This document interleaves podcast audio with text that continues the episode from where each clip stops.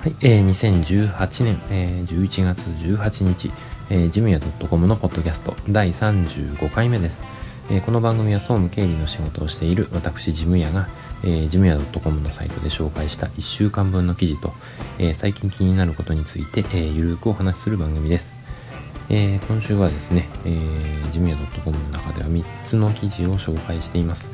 えー、1つ目が所得額が330万円を超えたら所得税率って2倍になるんです。という記事ですね、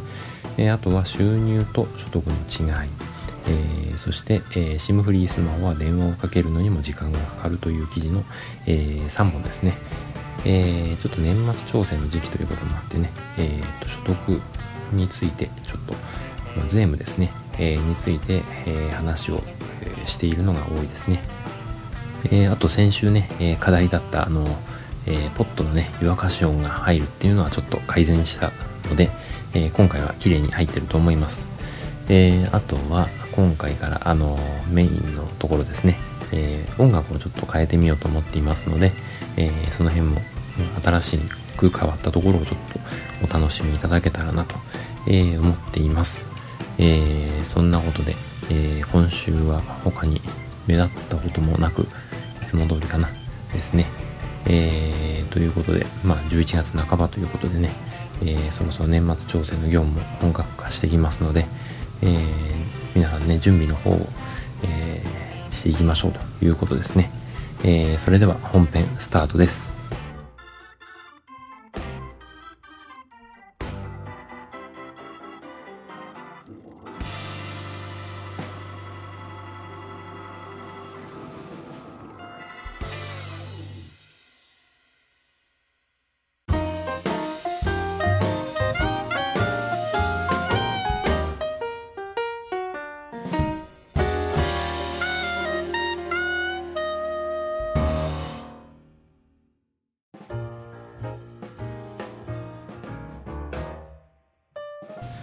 はい、えー、本編1つ目の記事ですね。えー、所得額が、えー、330万円を超えたら、えー、所得税率って2倍になるんですという記事の紹介です。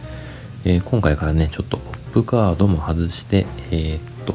買った時のままですね、MV5、5っていうんですかね、え、のマイクで収録しています。え、ちょっとね、あのさしすせそとかそういうところで、え、聞きづらいところがあるかもしれないですけど、え、今回はね、えデフォルトということで、これをちょっと試してみたいなと思っています。えー、ということで、あとは、あの、BGM もね、え、買いましたので、え、お楽しみいただけたらなと、え思いますね。えー、ということで、年末調整の時期ということで、所得の話ですね。えー、330万円っていうのが、あの、まあ、切り替えの、まあ、ラインですね。えー、所得の、え、所得税率ですね。えー330万円までは、えー、10%で、えー、330万円を超えると20%の税率が、えー、加算されます。加算される。うんそうですね。で、えー、年末調整の時にその分の、えー、お金が差し引かれると。控除されるっていうことですね、えー、足りなければ、えー、さらに控除されるし、えー、多く取りすぎ取られてたら、えー、返ってくる。還付されるっていうことですね、えー、ということで、まああの次のねラインは330万円の次のラインは695万円なので、えー、ワンランク上のねあの給料の方だと思いますが、えー、その方の場合は20%から23%になるんですね、えー、ここは3%の違いなんですね、えー、痛く感じるのはやっぱ30 330万円のこのラインですかね、えー、倍違うっていうのはね、えー、結構ね、えー、痛手になりますねなんで331万円だったっていう人は相当痛いですね。えー、330万円だったら10%の税率なのに、えー、330万円を超えた途端20%の税率になるっていうのはね、うん、えー、収入の少ない人に対して結構、うん、この20%痛いんじゃないかなっていう感じがしますね。えー、ということで、えー、記事の中では所得税率のね、あの早見表っていうのを用意してます、えー、国税庁のねホームページで、えー、公開されているものがありますのでそちらのリンクも貼ってありますので、えー、ご覧ください、えー、でどうどうしようかな。えっと所得税率の話なんですけど、まあ、こういう話をするとあの所得と、えー、なんだっけ収入っていう話が出てくるんですね、え、所得って何か収入って何かっていうところを知らないと、えー、所得金額が330万円って何をもとに330万円なのかっていう疑問が出てきます、えー、額面じゃないんですね。総額給与の総額が330万円っていうわけじゃないんです。所得っていうのはあの収入、えー、収入ってのが、えー、総額ですね。給与支給の総額。そこから必要経費っていうものを計算します、えー、給与所得の場合あの早見表があって、えこれだけ必要経費でしょうという、えことを計算する表があるんですね、えその表から差し引かれた後のものが、え所得金額というふうになります、えこれはね年末調整の、え時にねあの説明会とかでよくもらう、え、ちょっと厚めの冊子があります。あの端末の方に、え、細かい、え、数字の書かれた表が今もあったかな？あったと思います、えそれを見るとねえっと扶養が何人で、え給与が月額いくらなら、えこれだけ税金を徴収しますよっていう表があります、え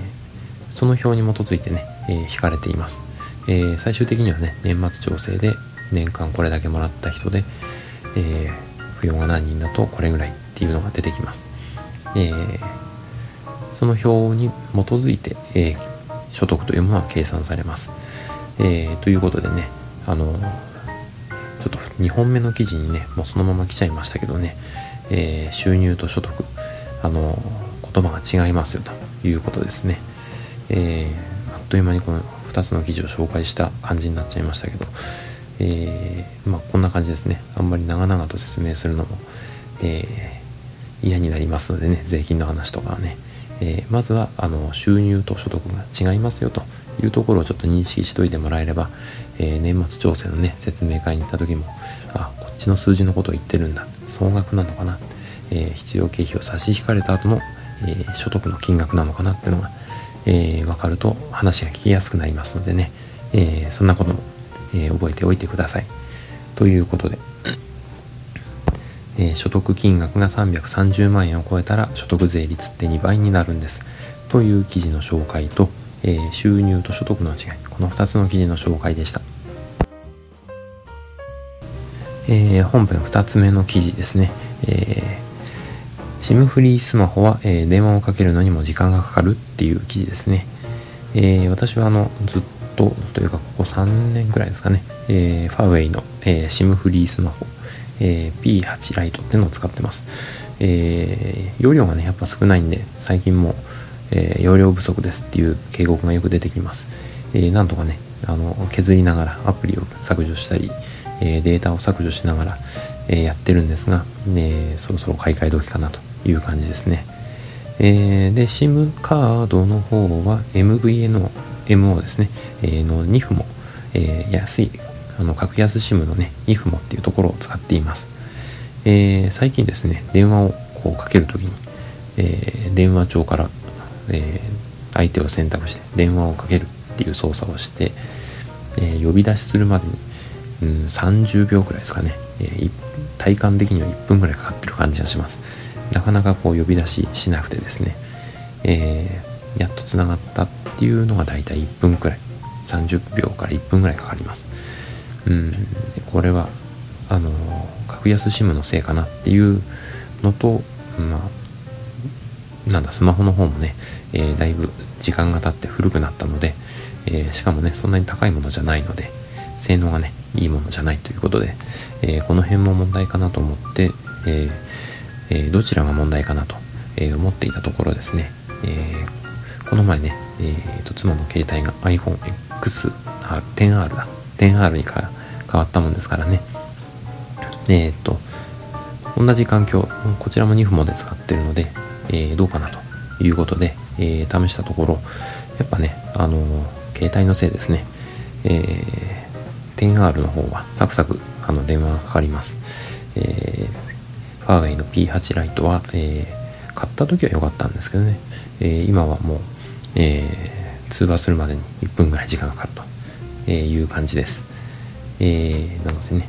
えー、携帯電話買うときは、えー、ちょっと性能のいいものをね買うようにしていきましょうと、えいうことですね。あんまり、えケチケチお金を、え節約まあこういうところはねケチらない方がいいというところですね、えで SIM フリーの、え格安 SIM のねところもまああの都市首都圏とかね都市部では、え通信速度がね、え遅いとか全然つながらないとかね、えー、私も郊外に住んでるんですけど、えー、観光地とかに行くとね、えー、首都圏とかに行くと、えなかなか電話がつながらないっていう事態になります。そういう時はねやっぱあの三大キャリアの契約、え、羨ましいなって思いますね。ただ普通に郊外で暮らしてる分にはそんなに支障がないんですね、えということで、まあ、あの住む環境とかね、えそういうところに合わせて、えキャリアとかね、え端末選びましょうと、えいうことですね。なので、まあ、SIM フリーだから、えー、電話がつながりにくいっていうのは、まあ、あの環境にもよるということです。えー、ということで、えー、SIM フリースマホは電話をかけるのにも時間がかかるという記事の紹介でした。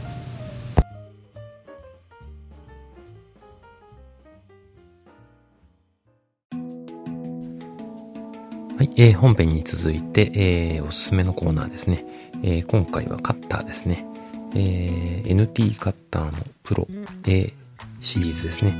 えー、のカッターです。えー、また写真をね、上げておき、アップロードしておきます。えー、これはね、あの、細くてスリムな、えー、カッターということで、まあ、あの、筆箱とかね、ペンケースの中で、えー、場所を取らないで まあ、持ちやすくてね、ちょうどいい大きさのカッターだということです。ステンレス製でね、あのー、まあ、錆びにくくて、えー、右利き、左利き、両方に対応できるようにね、えー、カッターの向きが変えられると。で、ライトとかレフトとかって先っぽの方に書いてありますね。えー、この写真もちょっとアップロードしておきます。えー、だいたい500円ちょっとで買えます。シンプルでね、えー、割といいですね。で、動きも滑らかですね。割と、あの、普通に動きます。えー、で、えー、刃を交換するときにね、後ろの、えー、ところ、なんていうのかな、クリップの部分ですね。胸ポケットに刺したりする。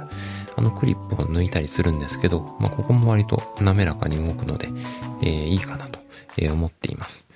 えー、なるべくね、かさばらないで、こういうのは、あの、シンプルな、えー、方がいいかなと思って、えー、いますので、こういうものはね、えー、いいなと思っています。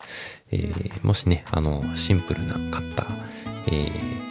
ー、にしたいなと思っている方、ちょっと検討してみてはどうでしょうか。ということで、え、今回は、え、NT カッターの、え、プロシリーズですね。えー、プロ A ってのですね、えー、のカッターの紹介でした。